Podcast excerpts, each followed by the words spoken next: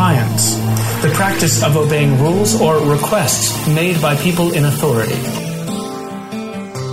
This is the Pharmacy Compliance Guide with Jeff Hedges.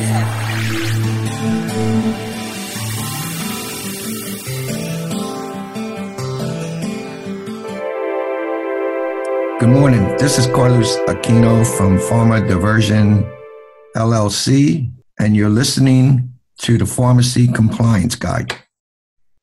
Pharmacy Podcast Network listeners, first of all, this is the host and founder of the Pharmacy Podcast Network, Todd Eury. If this is the first time listening to a podcast, I welcome you. I thank you for taking the time to listen to this.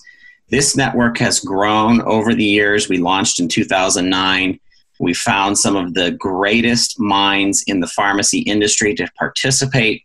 One of those is the Pharmacy Compliance Guide podcast, which is a special partnership between Jeff Hedges with Hedges and Associates, who really focuses on some of the most tedious, most detailed information of what it is to run your community independently owned pharmacy and how important that is today is very exciting for the network because we're bringing to the table, we're bringing to the podcast an expert within the world of DEA documentation and how important that is to understanding this. It's been big in the news lately, and it's something that's important that we should be talking about. So, without further ado, welcome to the Pharmacy Compliance Guide episode with Jeff Hedges. And good morning, Jeff. I know you have a special guest. I can't wait to introduce him. How are you doing? We're doing very good today. So, and uh, we, um, with Carlos here with us today, uh, we bring a very, very important subject. Uh, uh last year, uh, in 2017, we saw DEA changing their focus on uh, pharmacy compliance uh, DEA inc- started increasing their enforcement from the verification of the combat methamphetamine certificate to a more formal on site inspection. Now, with the emphasis on the opioid epidemic, DEA is under increased pressure to look at the abusers of the system. And naturally, the first place any inspector is going to look is at the pharmacy at this point, we are spending uh, a lot of time with our clients and we're looking at updating our clients and, and talking to them about this trend. And we're providing them more and more information. and I attended a conference last September, and Carlos was there. And one of the presentations was maintaining your pharmacy and DEA compliance. The CE wasn't well attended, However, it was one of the most interesting and most informative CEs I've ever attended. One of the two presenters uh, is joining Todd and me today, and this is Carlos Aquino. He is the president of Pharma Diversion. He's based out of Philadelphia. Carlos is a retired DEA diversion investigator as a great supporter of independent pharmacists. If you ever ever have the, an issue with DEA, Carlos is the first person you should call. And his information is listed on the podcast, and you'll be able to contact him. But DEA is a very serious thing uh, that we're all dealing with right now, and we'll be talking about it as we go through this today. So, with this, hello, Carlos. Jeff, good, good morning, and thank you for the invitation. Um, for allowing me to be your DEA consultant. And it's a great honor, it's a great honor for me to be doing this with you. Well, as we go through today, some of you may have seen a bulletin we sent out uh, last month uh, about DEA, DEA documentation. And there are three main points that we want to talk about today. And first one is the CSOS usernames and passwords. The second item is a power of attorney for DEA forms 222 and electronic ordering, and then receiving the C2 orders from the wholesaler and completing the DEA uh, proper documentation. These three elements are where the pharmacies are getting in trouble with uh, with DEA. And when you think you're doing everything right, uh, don't assume, as we're going through this today, don't assume that you're doing everything right. Don't say that you know you're doing everything right. We want you to go listen to the podcast today. Then I want you to go back and systematically look at what we've talked about and make sure you're doing everything because the fines we're going to talk about are actually being levied and they're extraordinarily important. Well, that seems straightforward. Um, someone who doesn't understand compliancy issues, and it's the whole reason that we've really been excited, Jeff, for you to constantly and consistently be providing information to us. This makes sense at the right time to get this out to the network. Carlos, can you explain how and why the power of attorneys for DEA Forms 222 and electronic orders is used? Sure, Todd. Um, in in the DEA regulations that can be found on the DEA diversion website. So if you go to your laptop and just uh, Google DEA diversion, you'll see something that'll look like the uh, DEA Office of Diversion Control. That's the website that you should be looking at. And in that website, there are DEA regulations and federal laws. In the specific DEA regulation under Title 21, the Code of Federal Regulation 1305.05, it clearly states that the registrant can provide uh, power of attorney to any other individual and doesn't necessarily have to be a pharmacist. To any other individual the power to order schedule II controlled substances and this is the only the the the power attorney only applies to Schedule twos.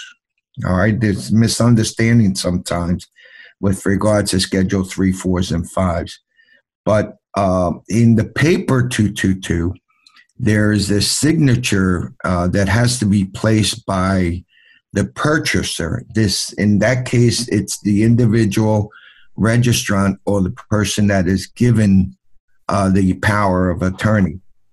In the electronic, in CSOS system, you have an electronic signature, which is your, your password. As soon as you log into your CSOS, it automatically is capturing your password and your electronic electronic signature whenever you're making that purchase with the opioid epidemic and what it's done to our country and how much attention there's on this, this could not come at a better time. And really, the final point you're looking at is the receiving of the Schedule II drugs. And from what we've talked about, this seems to be where the DEA is focusing on their inspections. Yes, everything is about documentation. When the drug order is received, CSOS is accessed by the authorized individual with a power of attorney for DEA Form 222 and electronic orders with the individual username and password that is not shared with another person. The order for the controlled substances, C2s, is checked against the packing slip and invoice. The DEA 222 is completed through CSOS, and then the 222 is printed out.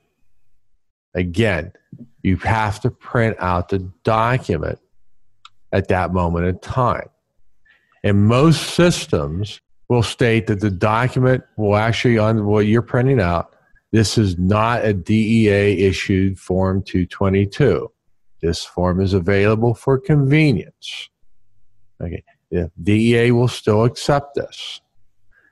However, if you have a, and the reason why we want you to print this, if the file, if this document um, is not printed, and some systems, depending uh, on the wholesaler, depending on the browser, uh, when you print it out, it may print out blank. And if it prints out blank and you're sitting there with DEA, that's a $14,000 fine. So we want you to print it out at that moment. And if it does print out, okay, blank, you just complete it that moment. If it does print out completed, you still want to print it out and put that in with the uh, packing slip and place it on the uh, in a hard copy file, and you keep it for two years.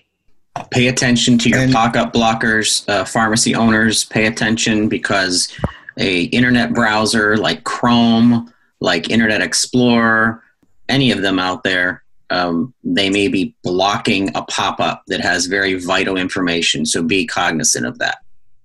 And Jeff, you're you're absolutely right. And many pharmacists and and and registrants don't completely understand the CSOS uh, requirements. And I normally advise the pharmacist to print that copy out and, uh, and staple it to their invoice and keep that as the document that they will be presenting to DEA.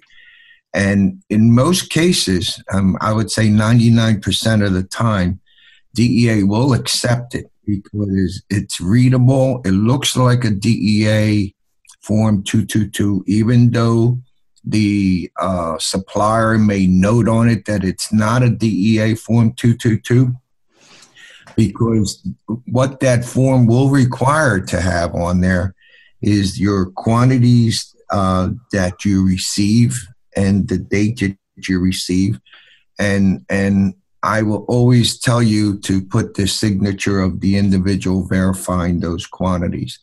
Now, any Schedule 2s should be looked by the pharmacist and not by the technician. And, and to note those specific requirements on, on that form. And then you keep those forms and file them on a monthly basis.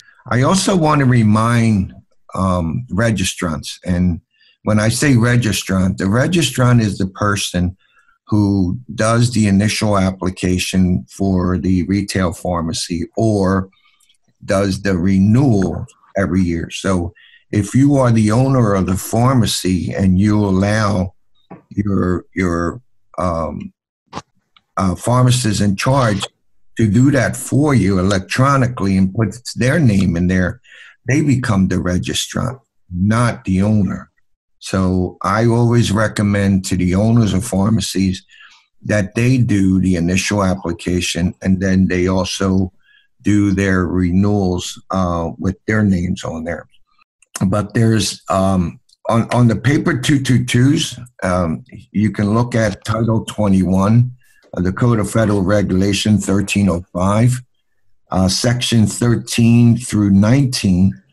And for the electronic, I'd be looking at 1305, sections 21 through 28. One of the things that in, in the DEA regulations, where I have pharmacists all the time asking me, show me exactly where I have to present a 222 or an electronic uh, order form that's linked to my original order. And if uh, if you look at uh, Title 21 Code of Federal Regulation 1311.60, it very clearly states that you have to provide something that is readable to the inspectors, to the DEA diversion investigators, when they are there to do a uh, an inspection of your controlled substances. Jeff, one of one of the misunderstandings out in in in the world of the retail pharmacy is the requirements uh, of an individual to uh, do an application uh, in order to become a purchaser of a Schedule Two for for the pharmacy. There's one application that initially has to be done and also, there has to be a power attorney record also created by the pharmacy. And both of those two pieces, along with um, a copy of two IDs, of which one has to have a picture ID, is generally sent to the DEA CSOS unit but in many cases, I would say make copies also and provide them to the supplier whose CSOS system you are using, because they too will require you to have um, uh, the uh, for they're required to, to maintain a copy of that information as part of their due diligence responsibilities as a supplier. Jeff, tell me about the whole CSOS username and password thing. Yes, there is a common misconception since everyone has gone to the online CSOS uh, ordering process. First, every person who uses the CSOS system must have their own username and password. No person may share another person's username. And I repeat, no person may share another person's username. Having a single username for one pharmacy only works if you never take a day off, ever. And we know that won't happen um, because the store is open. And if you're there, you uh, are opening yourself to scrutiny with DEA as soon as they start come in and start asking questions. Setting up additional users names is not hard. You work with your wholesalers software uh, software system to establish each uh, additional username. Each system has their own variations of parameters. So if you have questions, just contact your wholesaler CSOS uh, department and work through their processes as you uh, set up the additional usernames. If they tell you to contact DEA to set this up, please don't do that. Just ask to go to their supervisor. Carlos, I've been working with many different organizations that have been focused on the opioid crisis, and that includes medication assisted treatment providers, health systems, PBMs, pharmacies, in each of the communities that I travel to.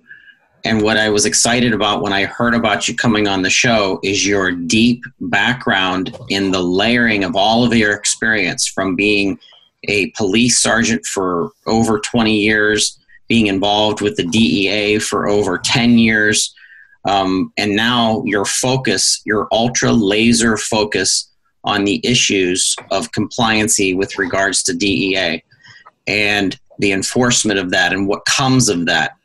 So, you know, Jeff was talking about this at the beginning. DEA is enforcing the documentation requirements, obviously, more now than ever, especially with this epidemic that we're going through. Can you give us a specific example of pharmacy who have recently received DEA fines or you're aware of with regards to those fines? Yes, uh, I, I, have three specific examples that I can provide you.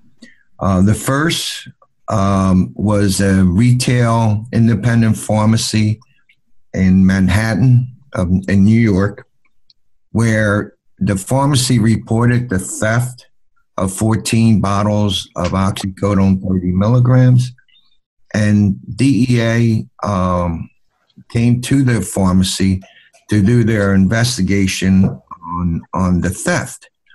And one of the first things uh, that that they asked was, are the Schedule Twos ordered with paper two two twos, or are they using the CSOS system? The three pharmacists were there on that at that moment. The three staff pharmacists, and all three of them mentioned that they were ordering through CSOS.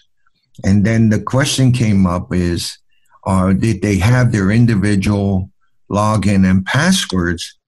And they said, no, we are using the registrant's password. So then what DEA did was the focus of the theft disappeared. Now the potential civil action began with that with that no we don't have an individual password. And and the outcome of that is that DEA will fine you for each line on a on the CSOS order for each one of those lines, you'll be fined $14,739. And for each uh, order, um, they will fine you with $14,739. And what happened there was DEA asked for the power of attorney forms that were submitted to CSOS for each individual, which they didn't have. And for that also, they were cited for um, for having failure to provide such records during a, an inspection. The the the fine in that particular case was uh, 186 million dollars. Oh my lord! And and the actual payment was two hundred thousand dollars, but the the pharmacist decided to bring in some high price attorney to represent them, and it cost them an additional two hundred thousand dollars. So that bad experience cost them a, a total of four hundred thousand dollars, and what um, DEA and the U.S. Attorney's Office required a quarterly inspection, compliance inspection, uh, to be done in the pharmacy every quarter, and an audit of all Schedule II controlled substances. Carlos, between the three of us, we've all been in thousands of pharmacies, institutional pharmacies, specialty pharmacies, community pharmacies and running sometimes like a chicken with the head cut off. I mean, we understand what you guys are going through. We understand logging into systems, but everyone needs to everyone needs to understand the volatility and the focus of DEA and the pressure on the DEA because of this opioid epidemic.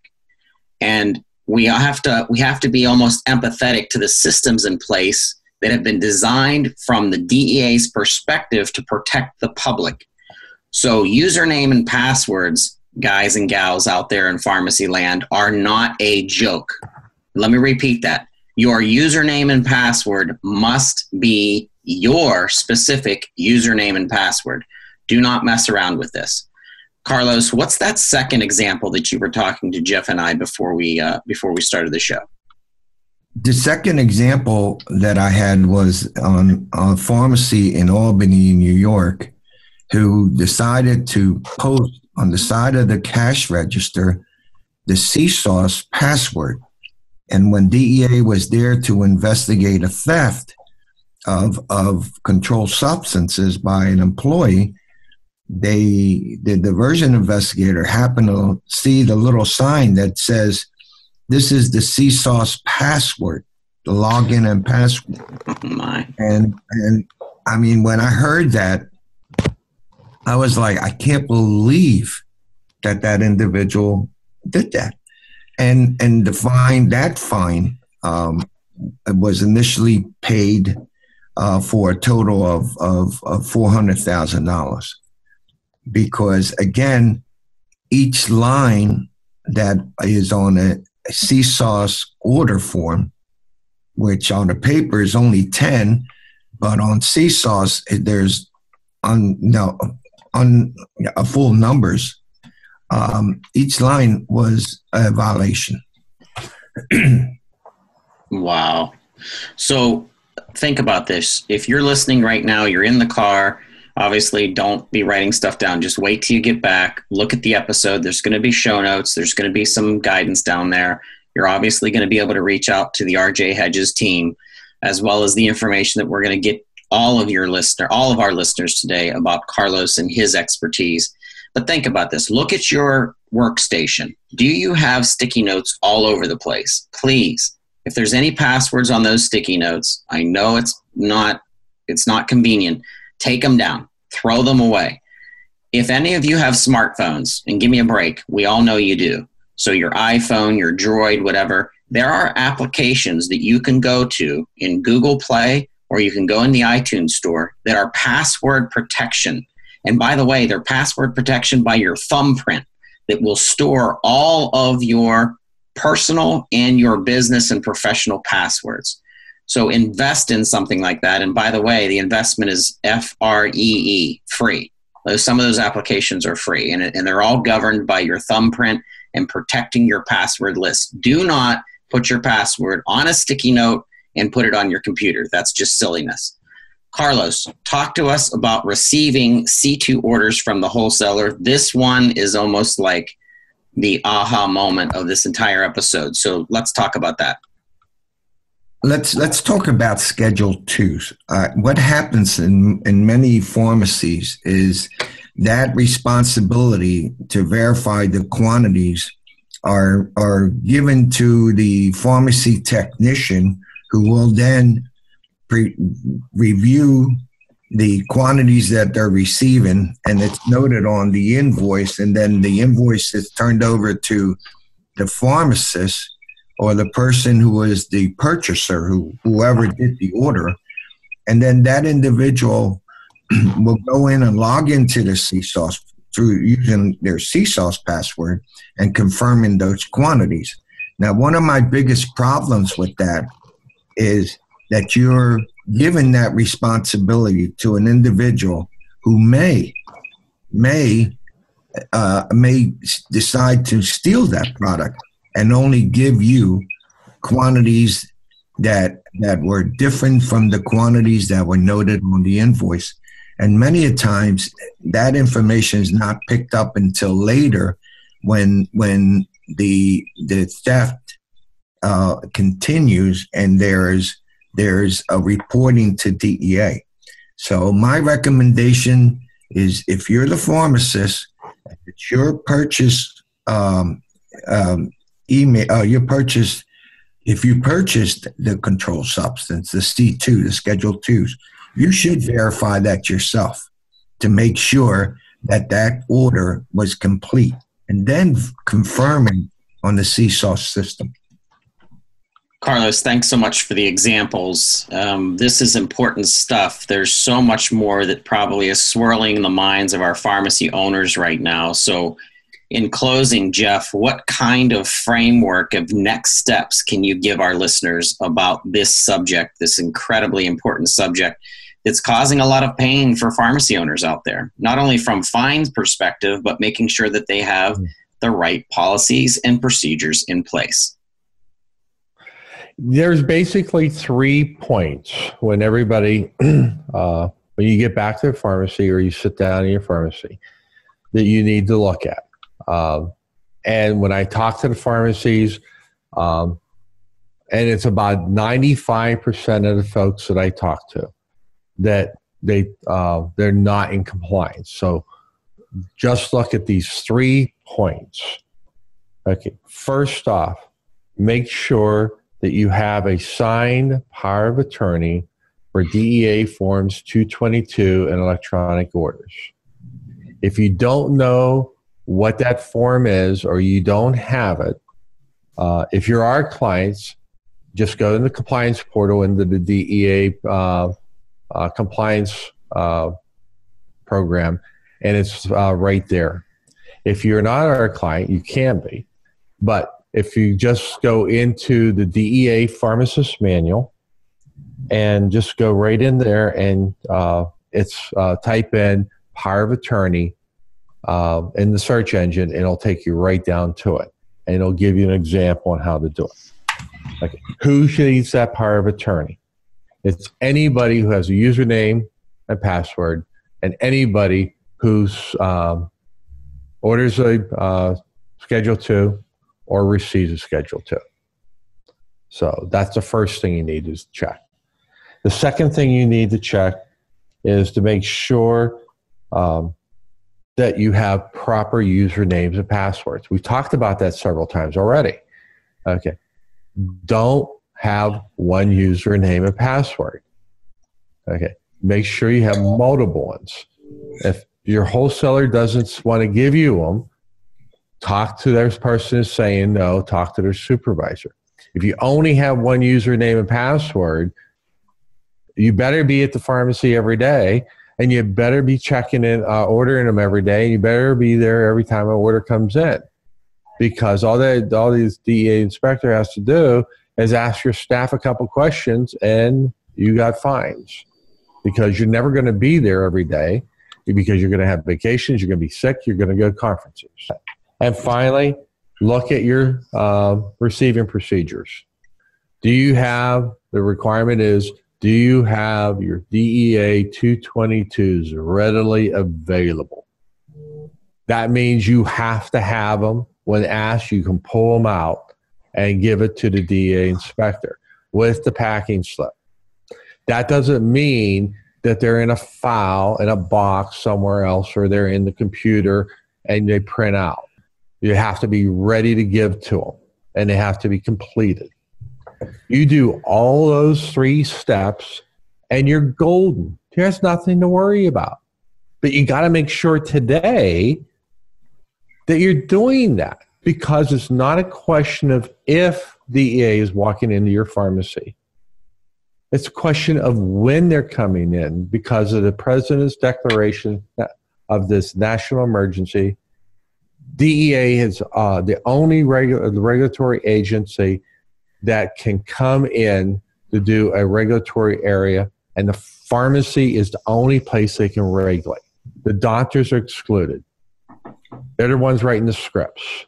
They're not, and the drug dealers are working on them but you're the only one with the drugs on the shelf and you're filling the prescriptions.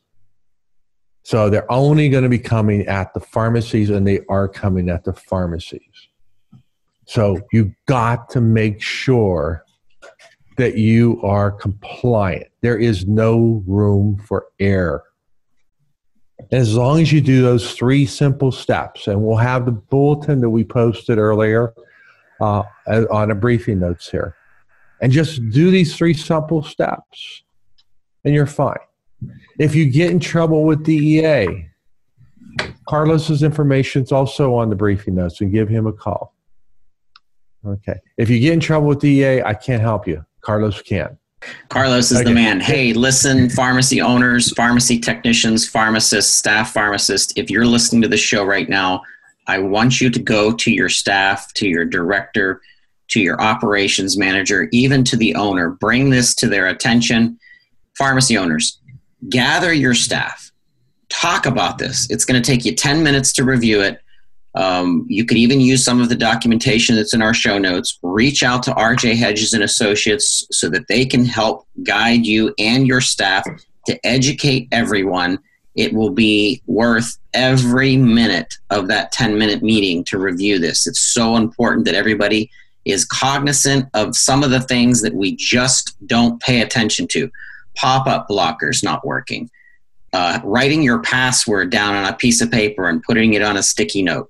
Um, it being out visible for everybody to see. I understand how busy you are. I know the pace that you're running to keep up with all of the challenges to run an independently community community retail pharmacy, but it's not worth it to, to have this bring down your business and all the fines and all of the um, all of the the pain that goes along with this. Carlos, I want to thank you for being part of the Pharmacy Podcast Network's education through the Pharmacy Compliance Guide. It was an absolute pleasure. We got to have you back on the show. It was so interesting in talking with you. Uh, Jeff, uh, thank you so much for being a consistent um, provider of information through the Pharmacy Compliance Guide. Thank you, gentlemen. Okay, thanks you, Todd, and thanks again to Carlos for everything you're doing. Uh, keep up the good work. You were listening to the Pharmacy Compliance Guide. We were talking with Carlos Aquino, who is the compliance consultant and founder of Pharma Diversion LLC. His contact information will be in the show notes. And we thank you for listening to the Pharmacy Podcast Network.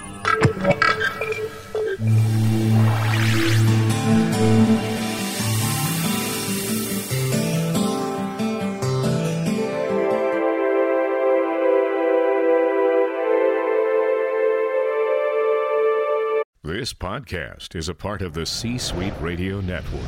For more top business podcasts, visit c-suiteradio.com.